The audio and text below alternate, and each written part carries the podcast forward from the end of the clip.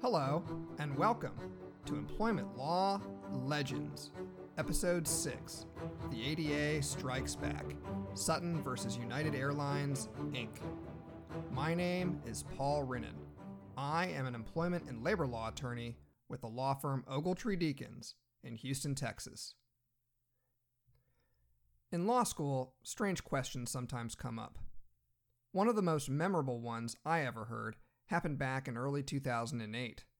My classmates were discussing employment law, Star Wars, and the Americans with Disabilities Act, or the ADA. The question seemed simple enough. Would Luke Skywalker be considered disabled under the ADA? You remember what happened to Luke Skywalker, right? At the end of Episode 5, The Empire Strikes Back, Luke battles Darth Vader in Cloud City and ends up getting his hand chopped off.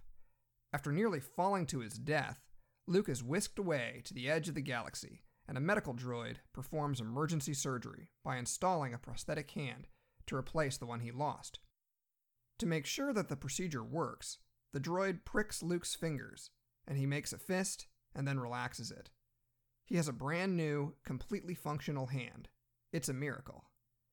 In early 2008, it would have been safe to say that poor Luke would not have had a covered disability under the ADA. In Sutton v. United Airlines Inc., the U.S. Supreme Court had held that mitigating and corrective measures must be considered in determining whether an impairment constitutes a disability. If a medical device or medication could significantly alleviate an impairment, then a person might not be considered disabled. In Luke's case, since his hand was corrected through the use of a prosthetic hand, and he did not appear to suffer from any further limitations related to that injury, he could not claim to be physically disabled. This answer seemed counterintuitive to our common sense at the time. How can a person who lost a limb not be disabled if corrective implements are used to improve his condition? How disabled do you have to be in order to be considered disabled? The Sutton decision was far reaching and had opened many questions. It has been called the most important opinion ever decided under the ADA. Its practical effect was to make it much more difficult for persons with serious conditions like epilepsy, diabetes, multiple sclerosis, and other conditions to prevail in court when medical intervention worked too well in their favor. From its announcement, the Sutton decision faced a flurry of condemnation from many directions. Disability rights advocates and legal scholars criticized the case for ignoring the legislative history and administrative guidance and compared it to a large, gaping wound, hobbling disability law. But by September 2008, just a few months after my law school question came up, the times they were a changin'. Disability law suddenly turned upside down. Following substantial negotiations between the business community, civil rights leaders, and Congress, a bipartisan piece of legislation called the ADA Amendments Act of 2008 was passed. The new law called out the Sutton case by name and said it was overruled. Enough was enough mitigating measures should no longer be taken into account. For a Supreme Court priding itself on interpreting the will of Congress, it seemed like the justices had really flown off course and received a serious bench slap. But had the justices really misinterpreted the law passed by Congress? And what was the cause of all this trouble? Well, as it turns out, the whole dispute started over glasses. The case began in Denver, Colorado, the mile high city. The year was 1992. Two identical twin sisters, Karen Sutton and Kimberly Hinton, were trying to start down a new road in their careers. They wanted to interview to be pilots for United Airlines at its flight center in Denver. Both women were young 30 something pilots with experience flying regional airlines. They had flown a long way to be here and had much in common. Both women lived in Spokane, Washington. They both had bachelor degrees earned with honors, they had flown 3,000 hours of flight time, and they both had a big, big dream of flying for a major airline. Now, United was about as major as you could get. Based out of Chicago, the company was one of the big three airlines left after the deregulation era of the 1970s and 80s. The company could trace its roots to the early 20th century and the aviation pioneer William Boeing. It was always on the cutting edge of innovation, bringing us the essentials like the first flight kitchen and in flight television. The company controlled over half of the passenger market in the 1990s and invited guests to, quote, fly the friendly skies.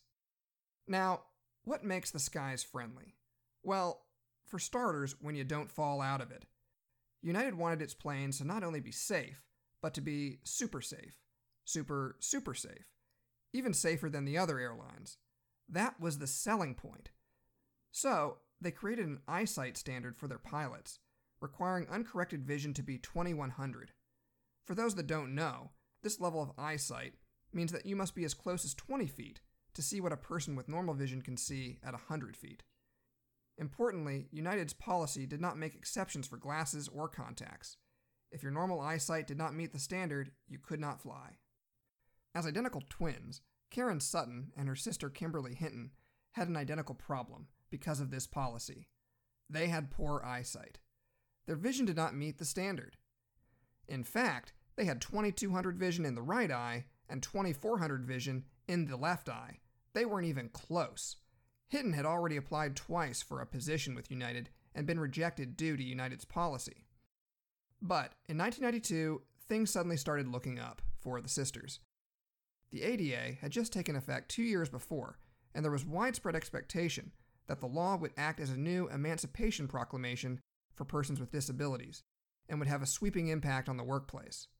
The Sutton sisters thought the ADA would protect them because they had bad vision. Their eyes were impaired. That had to be a disability, right? Perhaps the third time to apply to United really would be the charm. And at first, things looked promising. Both Sutton and Hinton received invitations for interviews to come to the Denver Flight Center and try out a simulator flight test. Hinton was scheduled first, and the flight instructor heaped praise on her, claiming, quote, Congratulations, you did a very good job, unquote. During the personal interview, though, just as I'm sure Hinton was practicing how to sign her name on the soon to be received offer letter, the interview process suddenly crashed back down to earth. According to her later complaint, a United screener suddenly asked Hinton if she was aware that her uncorrected vision did not comply with United's minimum vision requirements. The screener quickly conferred and chattered and then conferred again with the United interviewer, and Hinton was called away from her group. She was then informed that the company had made a terrible, terrible mistake. Her interview was terminated immediately, and she was dismissed in front of her whole group. The group looked visibly startled about what had taken place. No one knew what was going on or why she was being asked to leave, and no doubt this whole scene was very embarrassing to Miss Hinton. After the whole debacle, Hinton returned home dejectedly, but her sister, Karen Sutton, decided to make another pass at the Denver Flight Center. Now, I have to really respect this decision because I'm sure Miss Sutton held no illusions at this time about what awaited her at this interview. This was going to be a suicide mission.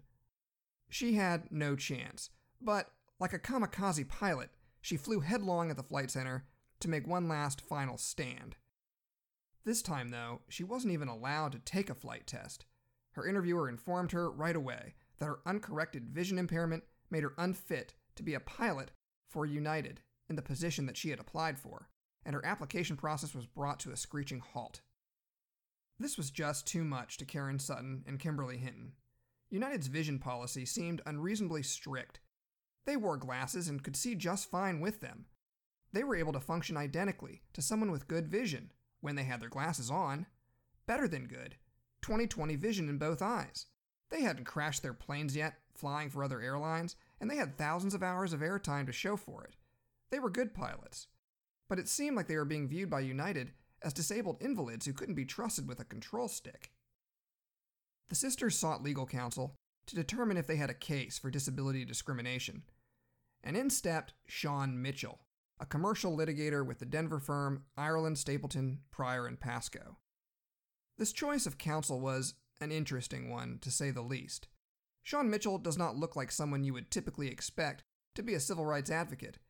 A conservative Republican with roots in libertarian free market ideology, he would go on to serve in the Colorado House of Representatives and then the state Senate until 2013, where he would introduce legislation to ban things like affirmative action and the college indoctrination of liberal students. But, be that as it may, Shawn Mitchell thought the Sutton sisters had a case and wanted to eliminate the disability barriers at United for people with similar vision impairments. Though there was one slight problem.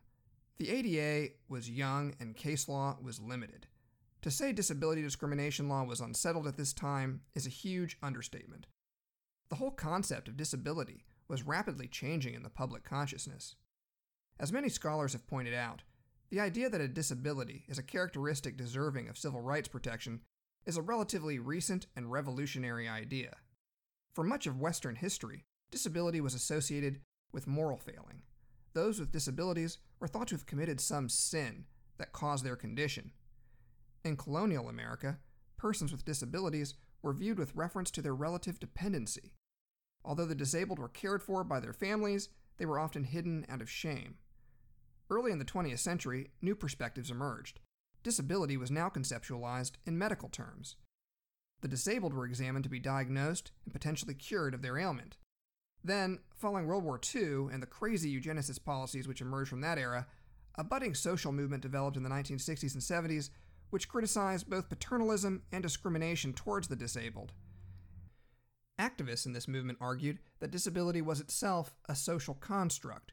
A society's categorization of some people as disabled and others as non disabled was arbitrary because it depended on the relative notions regarding the activities that humans should be able to perform and how they should be able to perform them. The new goal was societal participation and independent living for the disabled. These aspirations were part of the driving force to open up employment to persons with disabilities. One of the first victories occurred in 1973. Section 504 of the Rehabilitation Act was passed, which prohibited any recipients of federal funds from discriminating against otherwise qualified individuals with a handicap, solely by virtue of the handicap. In 1984, a famous law review article, written by Robert Burgdorf Jr., an attorney for the United States Commission on Human Rights, argued that the law, rather than treating disability as an inherent characteristic, should instead focus on how society could reasonably adapt to physical and mental impairments of the disabled. These efforts bore fruit several years later in 1988 when Senator Tom Harkin and 13 other co sponsors introduced a bill prepared by Robert Burgdorf, which would become the first step to the ADA. Although the bill died at the adjournment of the 100th Congress, a new bill was introduced in the 101st Congress. In 1989, Senators Tom Harkin and Edward Kennedy drafted a new version, and they decided to borrow the definition of disability provided by the Rehabilitation Act to avoid political issues and to preserve legal consistency for the treatment of disabilities. The definition of disability in the new law was and remains complex and very technical to this day but essentially, there were three ways to be considered disabled under the statute.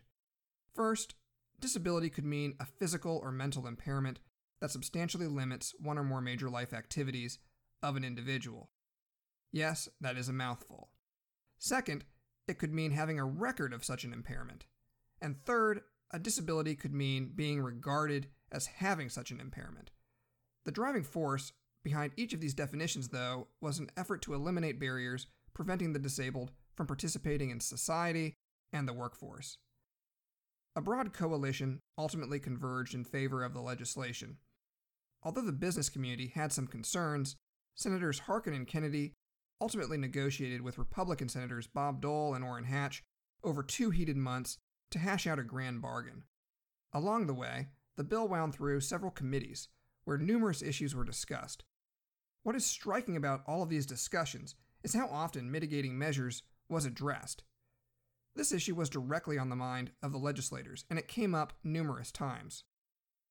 For example, the Senate Committee on Labor and Human Resources expressly stated, quote, whether a person has a disability should be assessed without regard to the availability of mitigating measures, such as reasonable accommodations or auxiliary aids, unquote.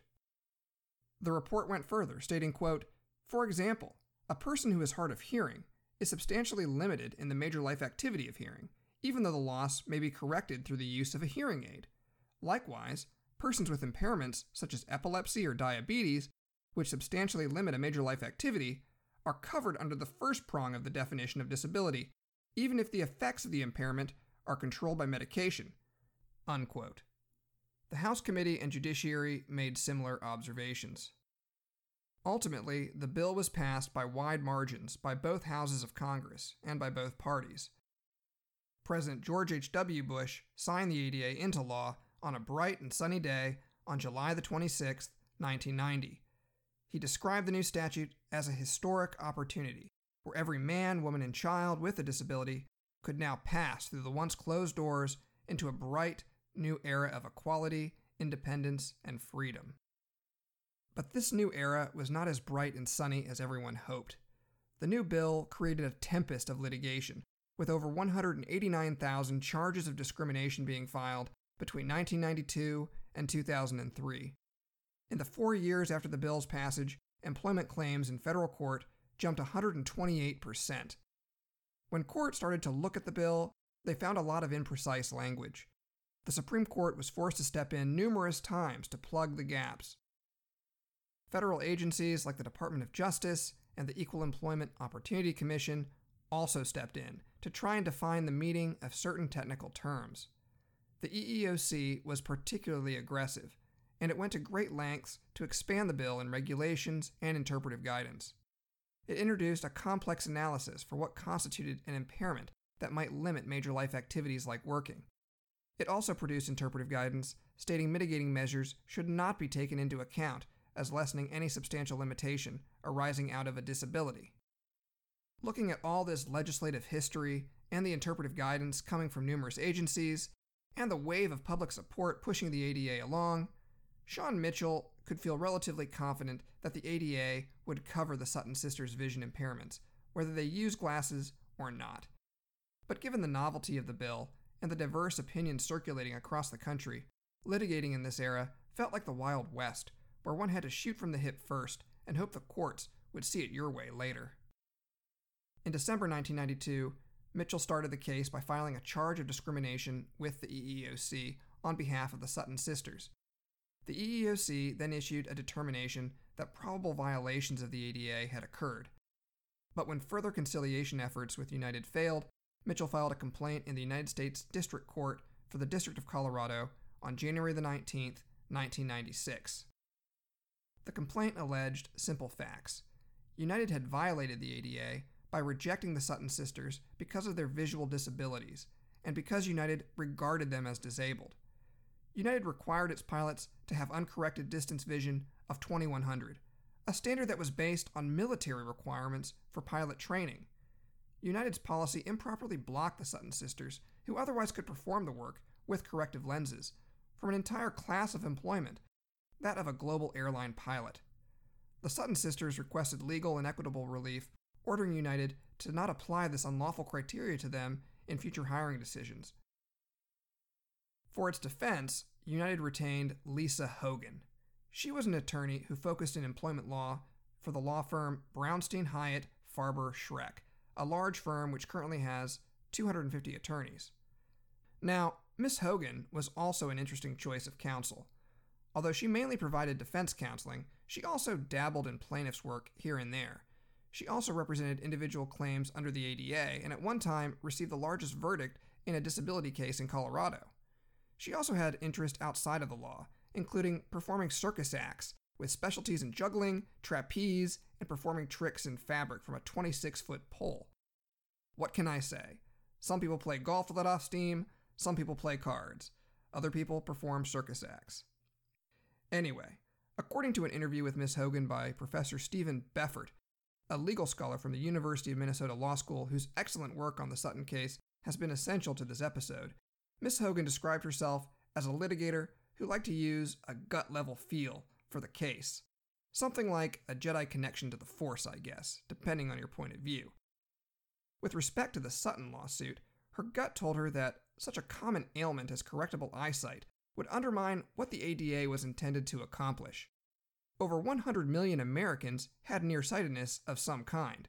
That was close to 40% of the population of the entire country. Did Congress really intend to cover that many people? She didn't think so. Something just didn't feel right about it. She decided to try and get the case dismissed immediately with a special kind of motion called a motion to dismiss, which she filed on February the 29th, 1996. Now, this motion to dismiss was a long shot motions to dismiss can be very difficult to win. For purposes of the motion, the court assumes all of the facts stated in the complaint are true and construes them in the light most favorable to the plaintiff. It then examines the assumed facts to see if the plaintiff has been able to state a claim for relief under the law. No discovery or depositions are taken, and the issues usually resolve around the allegations written in the complaint and not the evidence for the case. Due to the nature of a motion to dismiss, the case would be decided by legal briefing and the allegations in the complaint. Federal District Judge Daniel B. Sparr was assigned to the case. Born in Denver, Colorado, he had left the state briefly to work in the Air Force and then returned to receive his law degree from the Denver College of Law in 1966. He worked in private practice before becoming a judge in the Second Judicial District Court of Colorado from 1977 to 1990. In 1990, only a few months before the ADA was passed, he was confirmed as a federal district judge for Colorado. The parties submitted their briefing to Judge Sparr during the spring of 1996, and in July 1996, Shawn Mitchell filed an amended complaint to revise some of the Sutton sisters' allegations in their complaint in an attempt to avoid dismissal. It was a good plan, but unfortunately for them, it didn't seem to work. Judge Sparr issued his decision the next month. It was a total defeat. The Sutton sisters had lost on two major issues. First, and most importantly, Judge Sparr ruled that the complaint failed to allege facts to establish that the Sutton sisters' nearsightedness impairment constituted an actual disability. Remember, under the statute's definition, plaintiffs needed to not only show that they had an impairment, but that they had an impairment that substantially limited a major life activity. The court noted that the petitioners, with their corrective lenses, were able to function identically to individuals without a similar impairment, and did not allege any medical restrictions. The court also approvingly cited growing case law, which found that the need for corrective eyewear was commonplace and did not substantially limit major life activities. Although the Sutton sisters had tried to allege that they were substantially limited in their ability to work, their complaint did not show they were unable to work a broad range of jobs when they wore glasses, as regulations from the EEOC seem to require. The court then turned to the plaintiff's argument that mitigating measures like glasses should not be taken into account when assessing a disability. It sliced and diced the regulations and said that this provision applied narrowly, only to the question whether someone had an impairment. After it was determined whether someone had an impairment, mitigating measures could be taken into account to determine whether one was substantially limited in a major life activity. In practical terms, the court rejected the plaintiff's argument the court seemed to be channeling the concerns of United's attorney Lisa Hogan when it further clarified, quote, to adopt a definition of disabled that would include persons whose vision is correctable by eyeglasses or contact lenses would result in an expansion of the disability protection beyond the logical scope of the ADA. Millions of Americans suffer visual impairments no less serious than those of the plaintiffs. Under such an expansive reading, the term disabled would become a meaningless phrase. Unquote. In a second major issue, the court also rejected the Sutton sisters' claim they were regarded as disabled by United in the major life activity of seeing or working. As I said earlier, the regarded as prong of the ADA was another way to be considered disabled under the statute if a plaintiff could show the employer committed an act based on stereotype, myth, or unsubstantiated fears about the person's condition. This actually seemed like a pretty strong argument for the plaintiffs, since United's pilot standard seemed to be beyond the standards of other commercial airlines. But the court disagreed. At most, it noted plaintiffs could establish that United regarded them as unable to satisfy the requirements of a particular passenger airline pilot position, but not that they were disabled from working in a broad class of jobs. In the end, because both of the Sutton sisters had failed to state a claim under the ADA, establishing that they had an actual disability or were regarded as disabled, the court dismissed their claim and awarded costs to United. Now, this opinion was a lightning quick and devastating blow to the Sutton sisters. It probably felt as quick and cursory as their interview with United several years back. But, in the words of the Roman poet Ennius, the victor is not victorious if the vanquished does not consider himself so. And the Sutton sisters did not consider themselves vanquished, and they were not ready to throw in the towel just yet. Shawn Mitchell made plans to appeal to the 10th Circuit Court of Appeals. With the novel mitigating measures issue, there was hope three different judges might see things differently. Why not roll the dice again? The panel for the appeal would ultimately be led by James E. Barrett, a driving force on the 10th Circuit Court of Appeals for decades. Judge Barrett had served honorably in World War II, landing at Omaha Beach during the Allied invasion of Normandy in June 1944. After the war, he attended the University of Wyoming, where he earned his law degree and then entered private practice in Lusk, Wyoming. He then served in numerous government positions before being appointed by President Richard Nixon to his position in 1971. His workload on the bench was legendary. He would go on to work on 9,000 cases and write more than 3,000 opinions while on the bench. This case would just be one of the many which he would produce during his tenure. Although the Sutton sisters had decided to roll the dice again, the appellate opinion did not go well for them. Judge Barrett's decision largely tracked the district court's determinations, finding that the Sutton sisters had shown they had an impairment but were not substantially limited in the major life activity of working. Plaintiffs had also failed to establish their theory that United regarded them as disabled from a large class of jobs. However, unlike the district court, the opinion took a closer look at the EEOC's interpretive guidance, which directed that the determination of whether an individual is substantially limited in a major life activity must be made without regard to mitigating measures. Taking a textualist line of reasoning, United had argued in their briefing that the text of the ADA clearly required that an impairment substantially limit a major life activity. If the Sutton sisters' theory was correct and mitigating measures had to be ignored, then the substantially limits language in the text of the ADA would make no sense and have to be read out of the statute. The statute didn't just say someone had to have an impairment, they needed to be substantially limited too. The Tenth Circuit chewed on this reasoning and seemed to swallow it, but it did not seem to give the legislative history much thought in its analysis. The court also found that the interpretive guidance of the EEOC was internally inconsistent as well. In a passage from the interpretive guidance, the EEOC had noted that the determination of whether an individual has a disability is not necessarily based on the name or diagnosis of the impairment the person has, but rather on the effect of that impairment on the life of the individual. But if mitigating measures were unimportant, as suggested by the EEOC, why would you look at the effect of the impairment in everyday life? That didn't make sense. Then, in yet another passage, the EEOC also seemed to suggest that controlled blood pressure might not constitute an actual disability. What? The EEOC seemed to be all over the place on this issue of mitigating measures. Ultimately, the Tenth Circuit felt that the EEOC was talking out of both sides of its mouth and had not adequately interpreted the statute.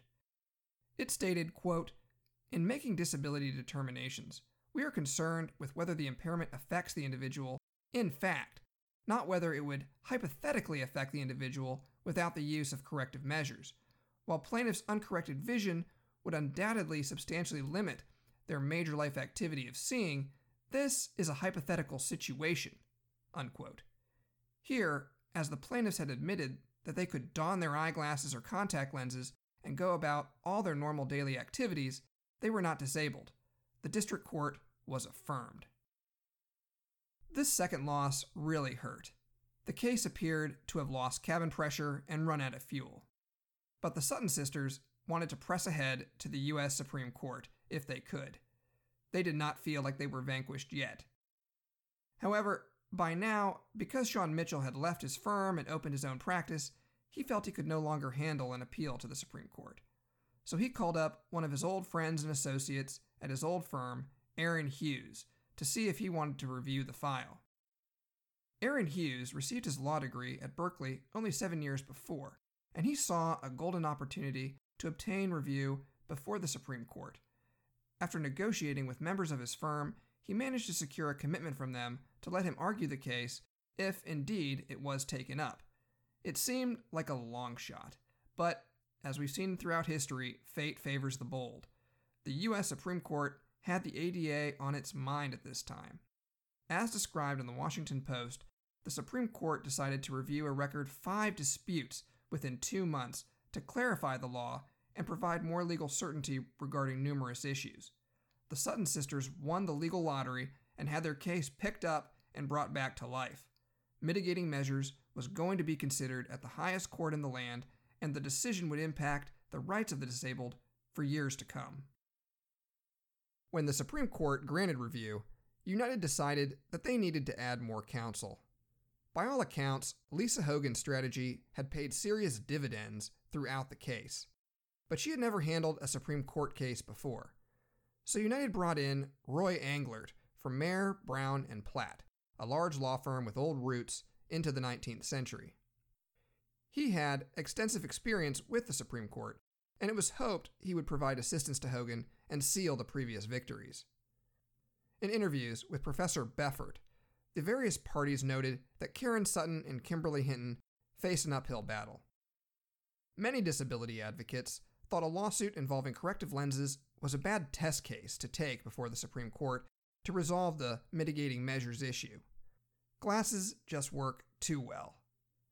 They are a really good example of an invention which can functionally eliminate an impairment. Most corrective measures like medications and prosthetic limbs don't work nearly as well, yet. And a very large portion of Americans use glasses. It was difficult to say that Congress intended all of them to be covered by the ADA. Aaron Hughes explained that the deck seemed to be stacked against his clients. Due to the nature of his client's disability, he was required to take the relatively extreme position that mitigating measures must be disregarded in every case. However, he felt more hopeful about the regarded as disabled argument, which was compelling from the facts of the case.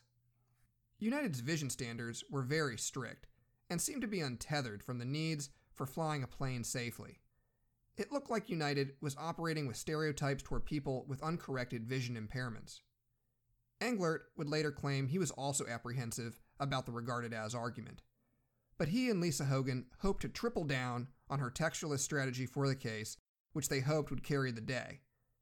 A number of judges on the court, particularly Justice Antonin Scalia and Clarence Thomas, seemed willing to rely on the literal meaning of the text without desiring to peel back the curtain too much to look at the legislative history. To make their argument, Lisa Hogan and Roy Englert wanted to press two lines of attack. First, they pointed to the findings of the ADA. The preamble of the ADA suggested that 43 million Americans were disabled. If what the Congress had written was correct, how could 100 million people with need of corrective lenses like glasses and contacts have been covered by the Act? Second, they returned the element for disability under the statute, which had carried the day before. You needed an impairment, and the impairment had to substantially limit a major life activity. The inclusion of the phrase substantially limit meant that the limitation's present state of correction should be considered, not a hypothetical uncorrected state. Because the text was clear on its face, the court should just apply it and ignore all that business with the legislative history and administrative guidance. The parties submitted their briefing and proceeded to oral arguments in April 1999. Although it was to be the last argument of the term, and you would expect the judges to be tired by now, they were quite animated, particularly Justice Scalia, who appeared to be inspecting his own glasses on a number of occasions. The justices came with many questions, and like Justice Scalia, they peppered the occasion with jokes about their own poor vision and corrective lenses.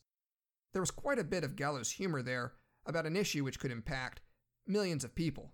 But anyway, before Aaron Hughes could make any headway in his argument, Justice Scalia cut to the chase and asked, quote, If correctable myopia is included within the definition of disability, how do you account for the fact that the Act itself estimates there are some 43 million disabled people in America? Unquote. Hughes answered that it had never been the Sutton sisters' position that the mere fact of wearing glasses was itself a disability. Rather, you needed to go case by case, and Congress had not made any bright lines. The implication was that the 43 million number contained in the findings was unhelpful to determining who was actually disabled.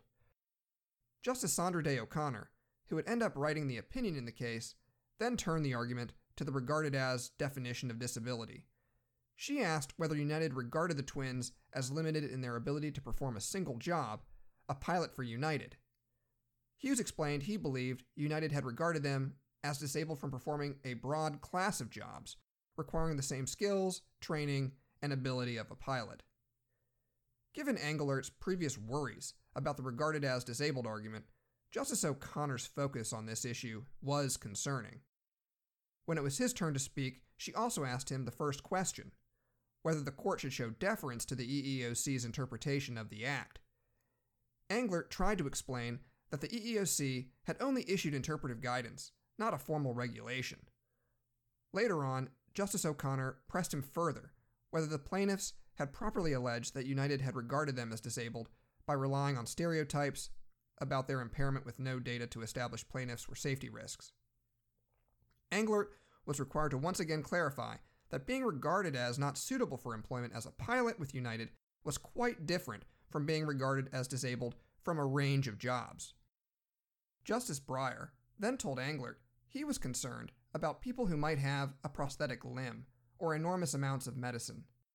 Englert attempted to distinguish the Sutton sisters case from those examples and replied that it was inconceivable to him that those people would not have a substantial limitation on a major life activity. Overall, by the end of the hearing, Englert felt that the justices had been tough on him and he worried he had lost O'Connor as the potential swing vote. Justice Sandra Day O'Connor was the political and social center of the court, frequently hosting parties, forcing the justices to eat lunch together, and trying to find a woman for Justice David Souter to marry. She had lived a remarkable life and broken many barriers. Raised on a ranch in El Paso, Texas, where she learned to shoot coyotes with a 22 caliber rifle, her home lacked running water until she was 7 years old. She attended private school in El Paso and then attended Stanford for undergraduate and legal education, finishing in the top 10% of her class. Coincidentally, while attending school, she had briefly started dating soon to be Chief Justice William Rehnquist, who would become her colleague later in her life. Justice Rehnquist even proposed marriage to her at one point, but she had rejected him and decided to marry John J. O'Connor instead. After graduating from law school, Sandra Day O'Connor began to encounter discriminatory headwinds, and no one would hire her because she was a woman, so she took a job as a deputy county attorney in California and then served as a civilian attorney in Germany when her husband was drafted. Finally settling in Maricopa County, Arizona to raise her family, Justice O'Connor became more involved in local Republican politics, assisting Barry Goldwater's presidential campaign in 1964 and being appointed by the governor of Arizona to fill a vacancy in the Arizona Senate.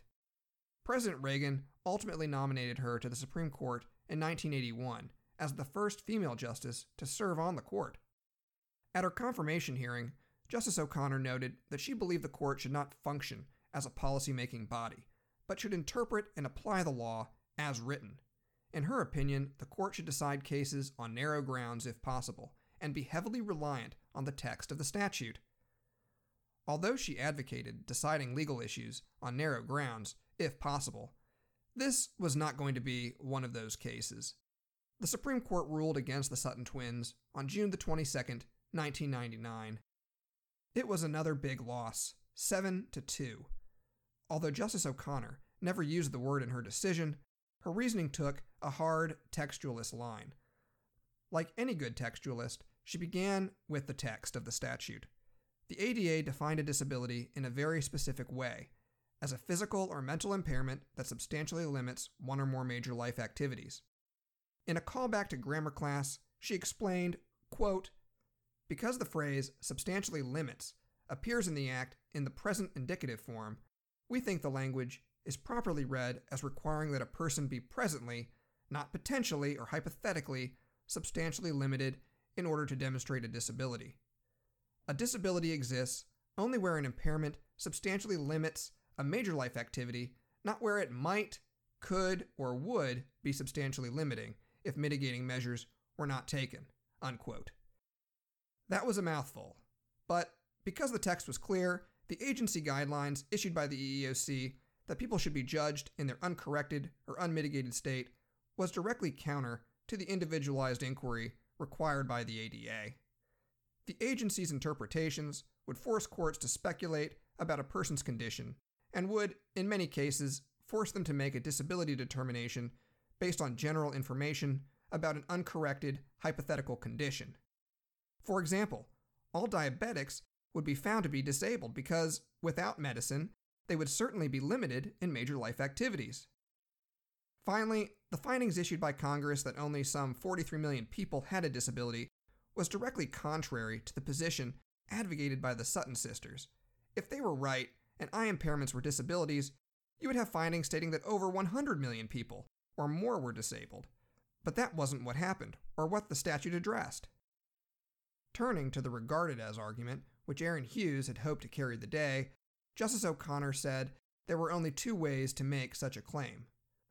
One could show that a covered entity mistakenly believed that a person had a physical impairment that substantially limits one or more major life activities, or that they believed an actual non limiting impairment substantially limited one or more major life activities.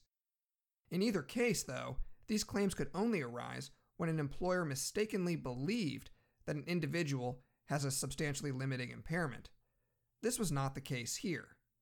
The Sutton twins had attempted to argue that United had an impermissible vision requirement based on myth and stereotype, and that United mistakenly believed they were unable to work as global airline pilots, and were substantially limited in the major life activity of working.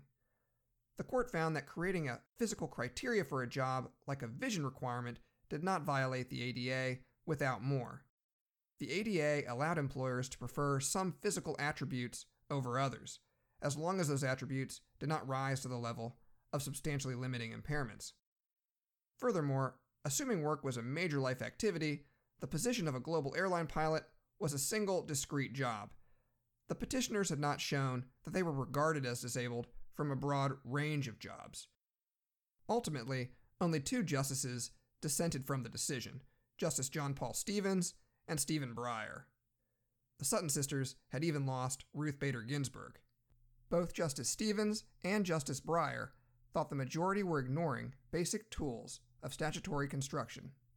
If you just peeled back the text and looked at the legislative history, both the Senate and House reports on the bill clearly instructed that a person's disability should not be assessed with regard to mitigating measures.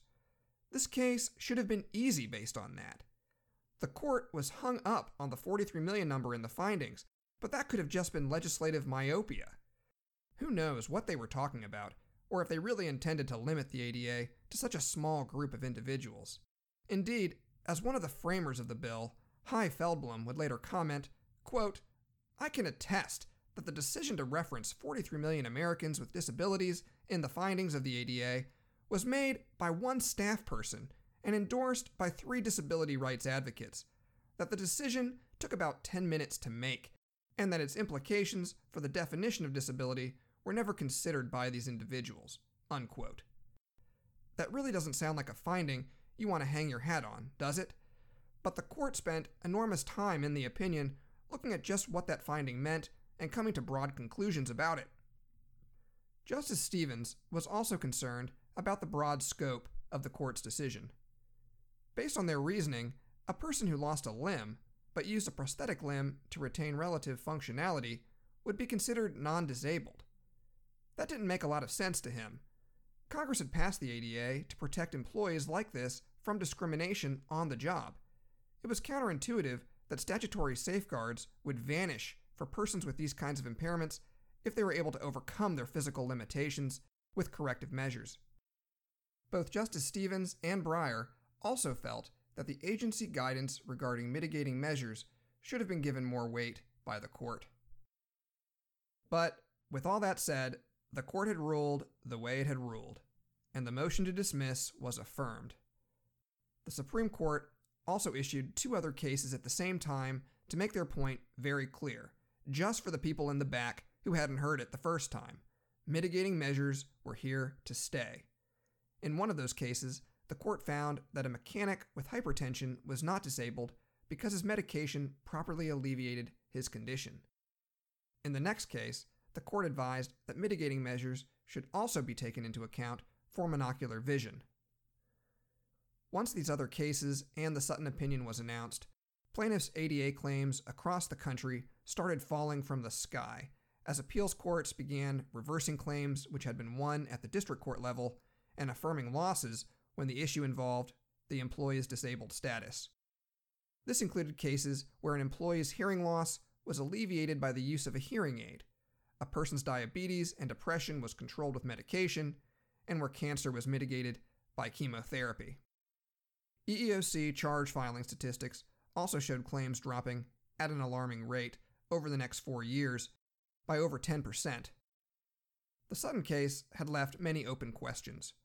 What was the correct deference to provide administrative guidance from the EEOC? The court had sidestepped this issue and left it to further litigation. The court had also drawn a firm line in the sand. It would not accept the idea of per se disabilities. There needed to be an individualized inquiry about whether a person's impairment substantially limited them in major life activities, even when using medications or other corrective measures. This led to uncertainty of outcome, as persons with the same disability might not be considered disabled under the Act. The regarded as definition was also messy, as it seemed to rely on the subjective intent of the employer. If an airline like United failed to hire Sutton because it believed her vision disability prevented her from working in a discrete role, like a global airline pilot, she would not be protected under the Act. However, if it refused to hire her sister because it believed she could not perform a broad category of roles, including a global airline pilot, she could be covered. The legal analysis just seemed unnecessarily complex and confusing, and it led to odd results. Legal scholarship on the Sutton case often proved heated. Disability rights activists felt that the ADA's purposes had been betrayed, and that the law was becoming a trap of unfair technicalities. There was also frustration over the Supreme Court simply ignoring the legislative record, which, as I've explained throughout this podcast, was pretty extensive. Some legal scholars, such as Wendy Parmet at Northeastern University School of Law, viewed the opinion as reflecting the increasing preference among federal judges for textualism as a method of statutory interpretation, in contrast to theories of interpretation which provide non textual tools like legislative history and administrative guidance. This was problematic in the Sutton case, not only because the text was silent as to mitigating measures, thus, textualism was less helpful, but also because the drafters of the law had tried to redefine disability away from its plain meaning, which carried with it pre existing images of disability. Other scholars also brought up the fact that the opinion was unnecessarily overbroad. The Sutton sisters had argued that all disabilities needed to be treated similarly with respect to mitigating measures under the ADA. They lost on that issue, but perhaps the court could have used a scalpel rather than a sledgehammer to knock away their claims. As I said earlier, glasses are just different. Ask a regular person on the street whether disability protection should be afforded to someone with glasses and contacts, and they will probably tell you no. Ask them about someone with controlled diabetes, medicated depression, or prosthetic limbs, and you will probably get a radically different answer. The reason is simple one is relatively easy to control, and the others are not. The court could have made a small carve out for glasses and waited for a better case to address how broadly to treat this topic. But they didn't do that. Regardless of the legal debate surrounding their case, I'm sure the Sutton sisters probably felt completely deflated after losing for a third and final time. They had spent years hoping for some kind of relief, but had lost at every turn. What was the point of it all? They were finally all out of appeals. But were they really? In a democracy, courts don't have the last word, the people do and the force of their case took on a life of its own after its defeat. The public began to talk. The Sutton decision, as well as several other cases, started a new movement to go back to the drawing board on disability law. In 2002, Representative Steny H. Hoyer threw down the gauntlet in an article to the Washington Post titled Not Exactly What We Intended. He expressed his belief that the ADA had been misconstrued by the Supreme Court, and Congress would have the last word. Disability rights groups and political leaders began to confer regarding ways to repair the act, and by 2006, bipartisan legislation was being drafted to plug the holes. It appeared as if the ADA itself was striking back. After additional debate between the business community, disability rights advocates, and political leaders, Congress enacted the ADA Amendments Act or the ADAAA in September 2008. It felt like deja vu, with President George W. Bush, the son of the last president to endorse the ADA, signing an amendment bill 18 years after his father. The findings of the ADAAA went out of their way to expressly reject the reasoning in Sutton, noting that while Congress expected that the definition of disability under the ADA would be interpreted consistently, that expectation has not been fulfilled. Congress had overruled the Supreme Court. From now on, the determination of whether an impairment substantially limits a major life activity should be made without regard to the ameliorative effects of mitigating measures. This was a dramatic, almost revolutionary shift in the law, which extremely lightened the burden to establish disability under the ADA. However, Congress did make one small exception for ordinary eyeglasses or contact lenses, suggesting that the Supreme Court was not completely off the mark with respect to the Sutton twins' specific issue. But the opinion had been trimmed back to almost nothing. Although the case was ultimately refuted by Congress, the efforts of the Sutton sisters and United to litigate their claims in the case was far from being a waste of time and energy. The ADAAA, in its current form, could never have been passed without both sides staking out a position and litigating it.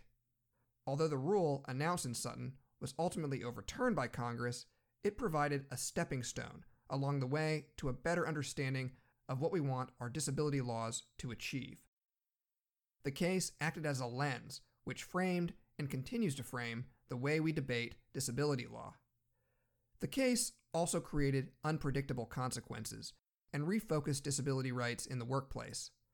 Whereas before the definition of disability was unclear, after Sutton, employers and the courts refocused on other areas, such as the reasonable accommodation component of the statute. These efforts led to widespread reasonable accommodation policies, which transformed the workplace, largely outside of litigation.